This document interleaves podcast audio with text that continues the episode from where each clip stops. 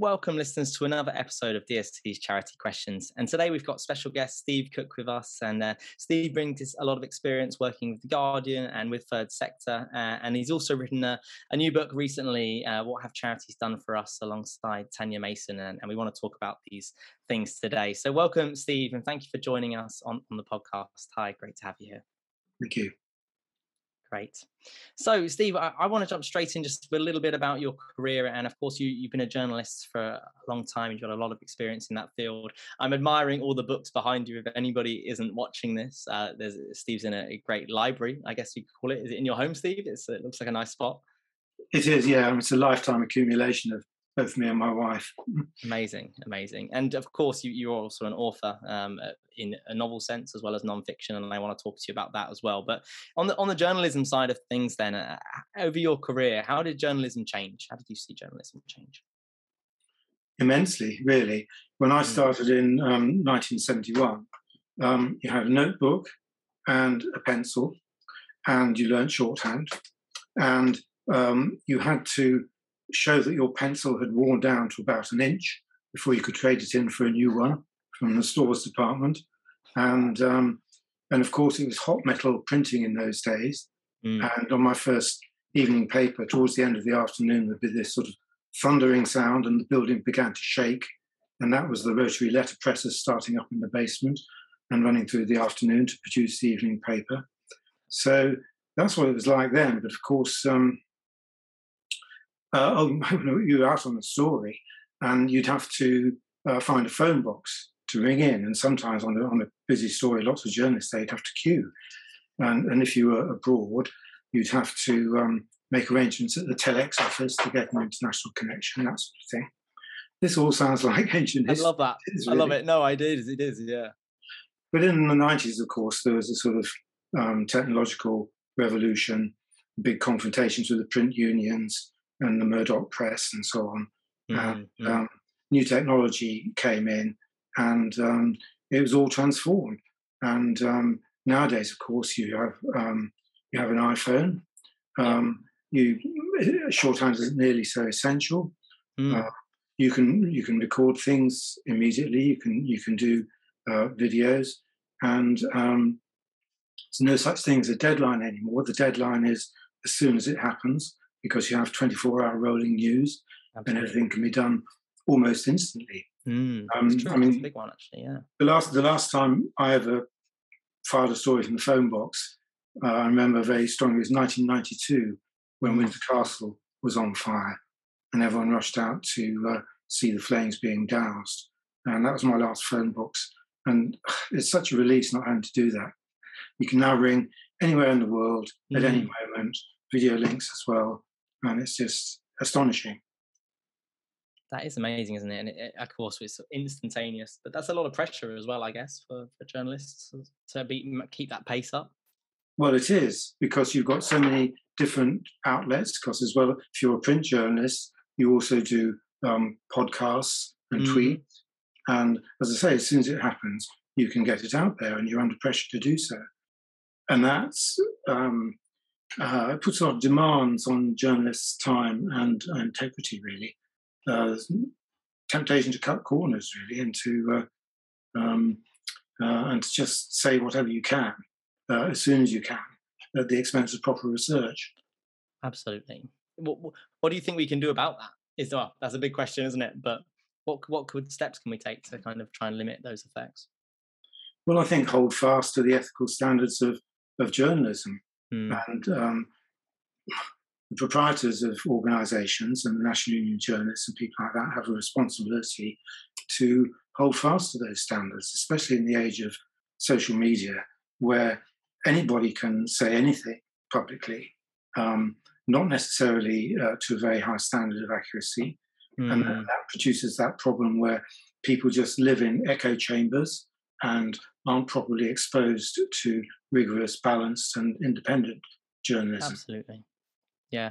And I see it in myself. I, I, follow similar people to my ideals, and it's very easy to get inflamed continuously on the right, on your side of the argument, isn't it? When you only see. Hmm. I think it's a great corrective to to read um, organs that you don't necessarily agree with politically. Absolutely. I actually, yeah, force myself to follow people on Instagram that I don't agree with because potentially that will give me education in that space and maybe make me more informed. But that's not easy to do, is it? Mm. Actively, we do it. Yeah. So, what about charities then? Where do charities sit in this space now? When we think you just mentioned social media, the development there, trying to be ethical in the way that we share news, but what about the ways that charities might use these tools and social media? How has that impact impacted the charity world? Well, I think there are great opportunities there because it gives charities, like everybody else, um, many more ways to um, reveal to the world what they're doing and, and how they're doing it um, tweets and blogs and websites and so on.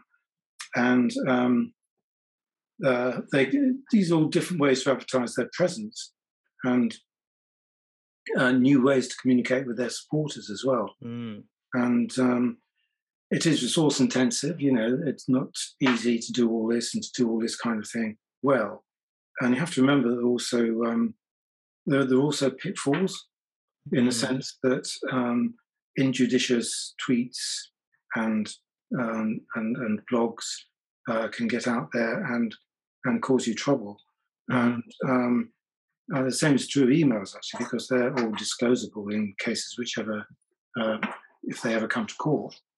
Um, I'm thinking really of uh, just first of all of Islamic Relief worldwide. We've got an example in our book where um, the Times was fed by somebody, some opponent presumably, uh, some tweets that two of their trustees had put out in 2015 that mm-hmm. were very um, harshly critical of Israel, shall we say.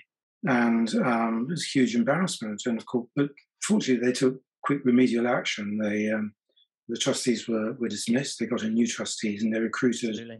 the former Attorney General Dominic Grieve to oversee their um, uh, their procedures for recruiting trustees. Mm. That's a good example of how the social media can be a danger as well as a boon.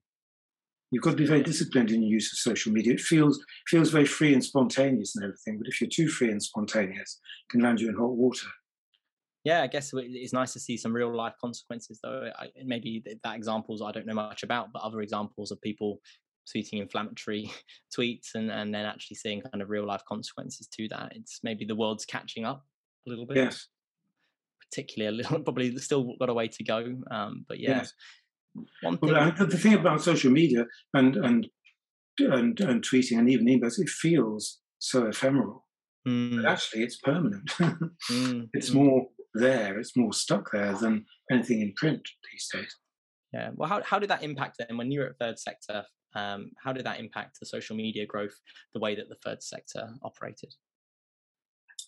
Um, well, it was that thing that we mentioned earlier on uh, of mm. the the deadline is now. As soon as it happens, you can you can get things out there. Um, and I was always a bit of a stick in the mud because I, being more traditionalist, I would want to to wait and to check and ask for the other side of the story before we actually went ahead and, and published.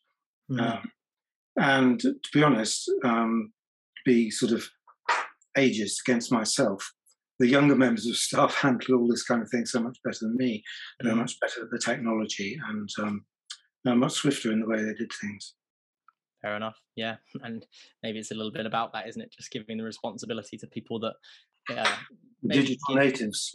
Oh yeah exactly interested and kind of grown up with it and it's yeah it's it's we're all kind of adapting aren't we to this new technology that, that comes through and i'm sure it'll be the same thing for my generation when there's something else in the future. It'll be the vr headsets won't it? And we won't it's going to be a, a long way to go i think with technology. Um, so so you were kind of reporting on the charity sector from out kind of not necessarily outside the third sector is obviously an integral part of the charity sector but also when your time at the guardian and was it hard not to, to have a bias to the charity sector when you were reporting on things? Um, when i worked at the guardian i didn't often do stories about charities and i didn't have much in-depth knowledge. And when i went to third sector i began to uh, understand things uh, a lot more and how things worked. And um, yeah, I suppose it um, gave me a certain um, bias in their favour, but I hope I managed to retain certain objectivity. And I'm not um, starry eyed about charities. I mean, there are problems and pitfalls and, um, and scandals from time mm. to time. Mm. But in the scale of things, um, those are um, smaller in proportion than certain parts of the national media might, might want you to believe by the way they really go to town on scandal stories and aren't necessarily very strong on the uh, day-to-day good work kind of stories. Absolutely, yeah, and it does seem to be an interesting kind of talking point for organizations in in media doesn't it? The charities and situations like that. Um, so I, I, have got a, a, question from deborah straight from the, our ceo at dsc and she has asked me to ask you if she was your favorite columnist when you were at third sector and she was really. Um, not, not least not least because right answer, well it's because of her um her capacity for um, renewal and uh, and delivery. She always has um, uh, plenty of ideas. I mean, she's still going strong, and, and I think she started with us in 2005, something like that. And um, and and the great thing about Deborah is she doesn't hold back. She gives it herself. Mm. She doesn't um, uh, pussyfoot around. Um, diplomacy, probably not her strongest point. Uh, but you know, uh, hard hitting and, and, and, vivid and um, and an exciting read. I think most times. Definitely, definitely. No, I've learned a lot from her writing style and obviously her behaviour. Maybe in terms of what not to do sometimes, but also yeah, how to have kind of gumption and to to go forward. Yeah, nice. I'm sure she'll be happy to hear that. And we didn't pay Steve to say that. I can tell you that now. Um, Great. So, uh, moving to kind of think about the book, you mentioned one of the stories from the book there earlier. I'm hoping we get a few more stories. Um, so, but what prompted you and Tania uh, to sit down and actually write the book? It was actually a suggestion by Joe Saxton, who is one of the co-founders of NFP Synergy. I think he's now bowing out now, but he's, um, I mean, NFP Synergy is sort of a research consultancy, as you know, okay. um, done, done enormous amount of work in the voluntary sector, surveys and so on. And um, I think Tania and I decided to do it because we both spent more than a decade getting very, very immersed in this big and complex world of charities. Mm. I think we wanted, um, we, I mean, we'd realised that it is what somebody once called it a loose and baggy monster. It's very hard to define it, pin it down. Um, I think we wanted to try and put um, a kind of format or definition uh, on this loose and baggy monster mm. sort of bring it under control for um, for a general reader, not a specialist reader, so that anyone who's interested in the world of charities, it kind of yeah. serves as a, a, as an introduction. We were very heartened recently, actually, because we heard that your bookshop actually at the DSC had sold a number of copies to um, uh, to a charity that wanted to give it to their new trustees Absolutely. as a way of introducing them to the sector. Absolutely, and I think that's where we're hopefully seeing a, a, lot of readers really learning, taking on information. People who may be, as you said, a general reader, new to the sector. Maybe they're coming in as a trustee yes. with experience from outside of the charity yeah. sector, but yeah, it gives that context, doesn't it? Nice. I, I love that, Stephen, and we're definitely grateful to be able to stock the book and sell it, and it has been popular. So, what what is the best thing that maybe you found out? Maybe Tania's got a different one. I'm not sure. You might know that, but for you, what was the best thing you found out when producing the book? I think it was the the responsiveness of the charity world, the voluntary sector. Mm. We, would more or less finished the book when when COVID struck, and our publishers said, "Could you please uh, revisit what you'd written in in the light of COVID?"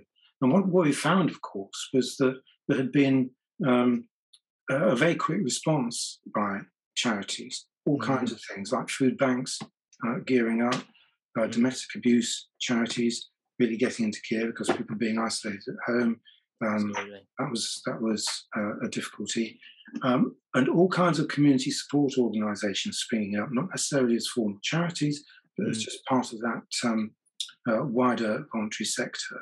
And um, one of the things that really impressed was the Royal Voluntary Service recruited something like seven hundred thousand people, I think, mm. to be um, uh, to be online supporters of people who were um, self isolating or who needed deliveries of food or medicines and that kind of thing. And, and that, that organization is still going strong. I get emails from every week. They've really mm. developed. Mm. And that, I think that um, epitomised really what the voluntary sector is all, all, about. It's people responding to the needs of those around them. Absolutely, absolutely, and sometimes not even the charities. Some of the smaller businesses and organisations finding that agility and kind of losing their their ability to serve their their. Yes, the charities and quasi charities and, and voluntary organisations that aren't necessarily registered or formally set up.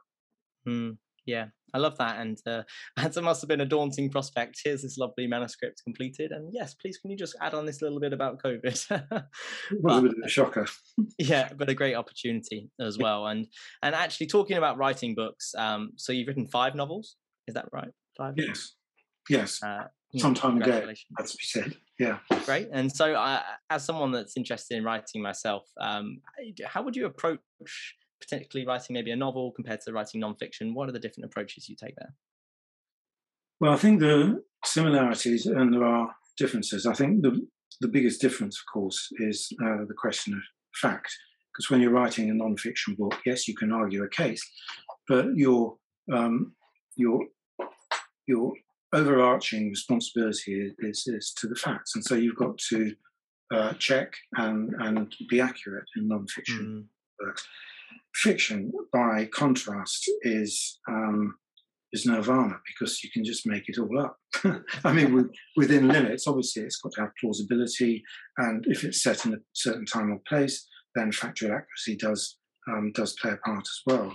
Yep. So those are the differences. I mean, there's the difference between freedom and enslavement to the facts. Mm. Um, but the similarities are very strong as well, in my view, because no text really works uh, unless it has um, uh, form, structure, a logical sequence, it's engaging, uh, and it all hangs together.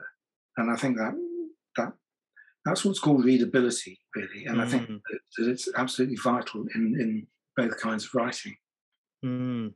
Yeah, it. it's true, is it? It's absolutely. Can we write something with brevity but still gets across what we're trying to say? And I think, yeah, the facts when it comes to nonfiction, mm, super important. Yes, well. you've got to engage people's imagination and or their um, intellectual interest, and um, you you've got to use a few tricks of the trade, really. Mm. Um, uh, it's, it's, so easy to allow a, a, factual narrative to become a long and boring recital of the facts without any kind of real um, structure or highlights and lowlights to kind of mm. take people along with you. Definitely, definitely. So if we're thinking then on the non-fiction side of things, we're, we're talking about charities. Let's go back to some charities, maybe and the stories that they tell. And if you you're a journalist and and I'm a charity someone that's working for a charity, and I want you to notice me, Steve. I want you to notice my story and, and not my fiction story, but my non-fiction story, my beneficiary's tale, or the data that, that I'm collecting on these projects that I'm running. How can I get you to notice me, Steve? Well, in, in journalism, there's this old saying that um, dog bites man, no story. Man bites dog, that's a big story.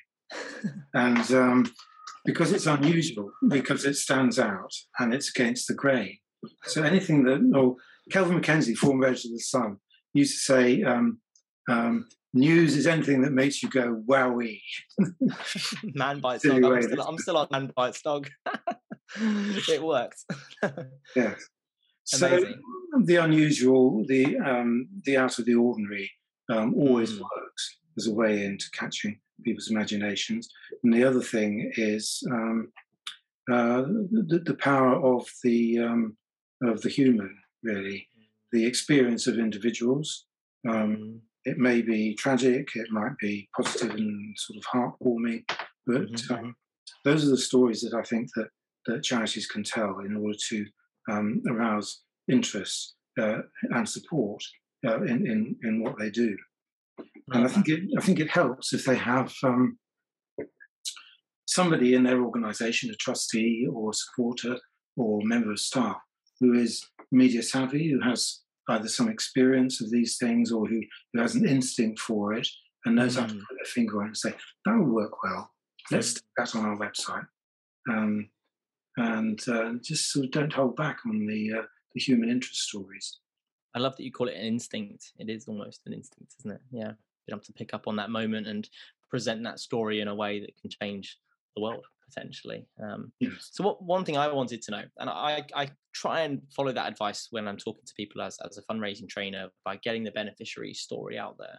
But I I also have funders and people who fundraise talk to me and say, well, they also really care about the role presented, like the macro kind of level, the wider project data, all of that kind of high level stuff, how many beneficiaries and all that kind of thing. And what do you think is more impactful to read as a journalist? a story about one person or potentially a story of a wider project creating kind of with the bigger data there? I think you need both. No, I think you- I think you can Well, might say that. I know, I know it's on the one hand, on the other, but I think it's true. I think you need the particular and the personal and the individual human stories and so on to Mm, catch people's attention, draw people in. But you need to set that um, in a matrix in the background of, of factual information, um, facts and figures, pie charts and stuff. And there's a great skill in presenting all that um, Absolutely. uh, in, a, in a cogent and comprehensible way. Mm, Out of interest, I was looking at the website of the British Red Cross earlier today, um, and I had a look at their annual report, and they do that kind of thing quite well. You know, Mhm. every, every page has uh, a person, it's either a volunteer uh, or a beneficiary or someone else who's involved with the charity, just just a sort of nugget of their experience and the nature of their involvement. And then against it, you have uh, the, the, the what you might call the regulatory background um, Yep. to satisfy the, uh, the the charity commission and and your funders that you're using money well and that you're um, treating your staff properly and all that kind of thing. amazing. Amazing. Yes. I think that's that's it, isn't it? You said that it is both. Let's get that story. Let's get people maybe the hook potentially is, is the Yes. individual story, but in the context, well, hold on a second, it's not just this. We're Yeah. doing this as well. Yeah, I love that. And in terms of the future of charitable campaigning, uh, what does it look like to you, Steve? Um, rather hesitant and Okay. rather sort of circumscribed. Yeah. Um, I mean, charities can campaign uh, quite freely on on a lot of subjects and needn't worry about things which aren't particularly contentious. You know, whether it's the um, I don't know certain aspects of protecting the environment or the welfare of donkeys and things like that. Um, not really too much to worry about. But those charities that are involved in, or to a better phrase, changing the world or Mm, cha- changing the law. People whose uh, know, charities whose work leads them to feel that things need to change, particularly the law needs to be changed, and campaigning on what is essentially um, a, a political front like mm, that uh, is hedged about with difficulties for charities. I mean, the um, the guidance of the Charity Commission, for example. Um, can I just uh, read out a little bit? Um, Please, yeah, that would be great. uh, to illustrate um, the problem. Political campaigning or political activity must be undertaken by charities only in the context of supporting the delivery of charitable purpose, of their charitable purpose. In Mm, other words, you can't support a political party in general, but if there's an aspect of a political party's um, policy that you as a charity support because of your work as a charity, yes, you can go back, you can go in behind that and campaign for it. Um, but it's a very, very tricky area, and politicians are always extremely uh, sensitive about it all. And there is, of course, the Lobbying Act of, of 2014, which imposes strict limits on the amount of money that charities can spend on Mhm. anything which can be uh, perceived to be intending to inf- to alter the opinion of, of voters, and that had a hugely chilling effect on charities. And I don't think it's it's gone away. I think charities Mm. have become very nervous about kind of campaigning which involves that sort of political interface. Um, it's particularly difficult for charities that receive any public funding because um, grant agreements nowadays include um, very sort of they've been weakened actually because Yeah, of the um, backlash by charities who argued their case very strongly. But there's still sort of very tight um, restrictions on whether publicly funded charities uh, can get involved in any kind of campaigning. Yeah, and I think it's nice to see that one going in the right direction as well, Steve. Maybe they'll be lessened even more as we go forward. But yeah, it's still a massive concern, isn't it? That one. Yes. So, I mean, the short answer is that um, the, the future of charity campaigning is, um, is, is unfortunately quite tentative, I think. Mm, mm, okay. And you mentioned the Charity Commission there as well. And, and I just wondered if you had any thoughts on um, the new chair, Orlando Fraser, and his role. Well, he's um, he certainly started with um, all the right um, all the right noises. He's uh, determined to be um, independent from government and so on, and he does have um, quite a lot of experience. I mean, he, he's been a board member of the Charity Commission for four years, 2013 to 17, and he has apparently been very heavily involved in um, one of the charities supporting the victims of the Grenfell Tower disaster. Mm. It's called the um, the Rugby Portobello Trust, mm-hmm. and so he's clearly um, a charity person uh, through and through. Um, however, um, when he was uh, member of the Charity Commission board, uh, I think there were a couple of we might call missteps in the sense that um, although he was the legally qualified board member, um, the Commission's guidance on the 2016 referendum um, was so badly drafted, really, that they had to withdraw it under criticism from um, from lawyers mm. uh, and and um, and reissue it. And and Fraser also, in some emails that were released in a court case, um, was rather kind of um, hot-headed in the sense that he um, he suggested that the commission should start a, a statutory organizer, uh, statutory investigation into the Joseph Rowntree Charitable Trust, even while saying that such an investigation could be open to legal challenge. Mm. Now, it, it, was a case that involved um, involved terrorism and therefore some very sort of heightened feelings. Mm-hmm. So it might be understandable in that sense, but it was a bit injudicious. Um, it was some time ago, and um, uh, now is a different uh, now is a different day. And as I say, he certainly has sounded um, very passionate in his um, advocacy of the charity sector in his recent Absolutely. statements. And so we'll just have to wait and see, really. Um, handsome is as handsome does. the um, unfortunately, the, the appointment of the um, chair of the Charity Commission has um, has changed um, ever since the 2006 Charity Act. And Andrew Hind, who was um, chief executive of the commission for um, a number of years, I think it was until about 2012, something like that. Mm-hmm. Um, but he basically, if, if, you don't mind me just quoting. Please, uh, Steve. No, I'd rather you did. Yeah, that's great.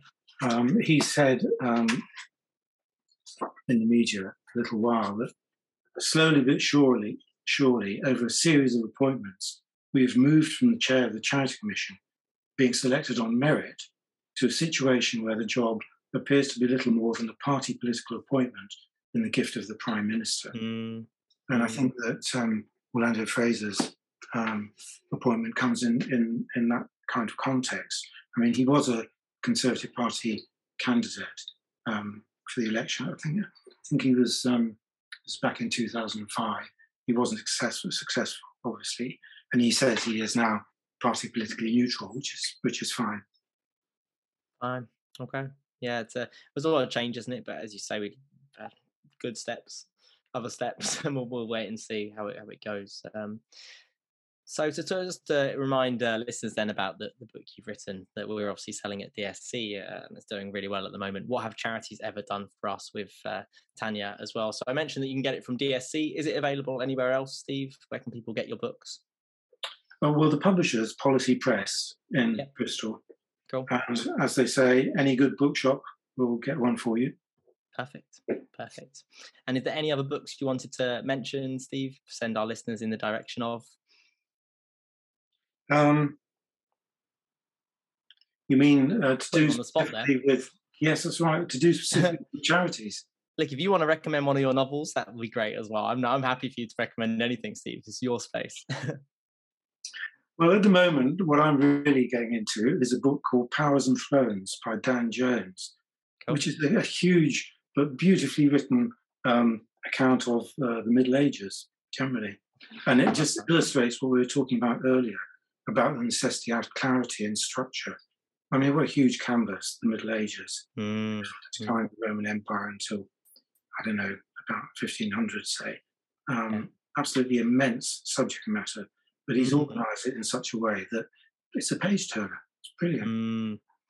I remember I cer- I definitely recommend that. I'm, I'm, I always bear the imprint of the last books I've been reading. Yeah, no, I, I'm familiar to that. The Power of Thrones. I like that. I like that. I remember being a big fan of. Well, it's slightly before that time, but *Sapiens* just being a mind Oh, changer for me. And there's, a, I know there's a lot of my knowledge is the last twelve thousand years. My knowledge is probably uh, not not so great. That sounds like a good one. *The Power of Thrones*. Yeah, Yeah, but Sapiens is fantastic as well, in, in that way as well, a good organization.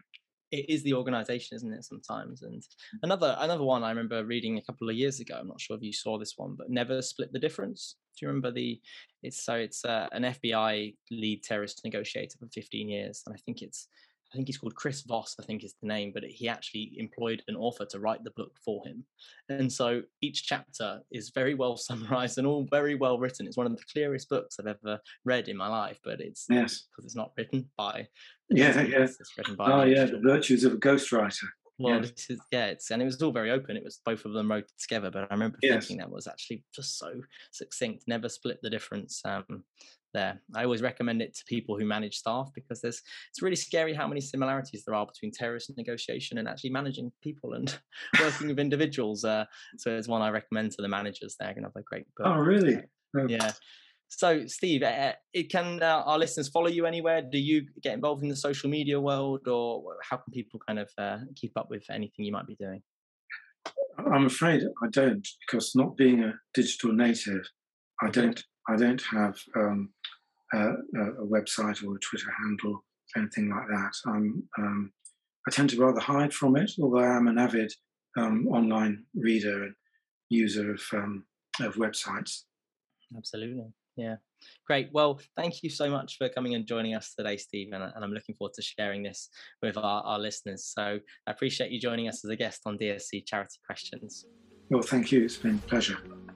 Thank you for watching Charity Questions by the Directory of Social Change. So, this is the podcast where we bring charity experts to you and we ask them the questions that you provide us via social media.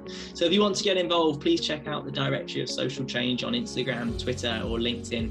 And of course, to hear more about this content and to learn more about charity questions, subscribe to our YouTube channel now. And of course, like this video to let us know if you enjoyed it. Thank you very much for watching. Cheers.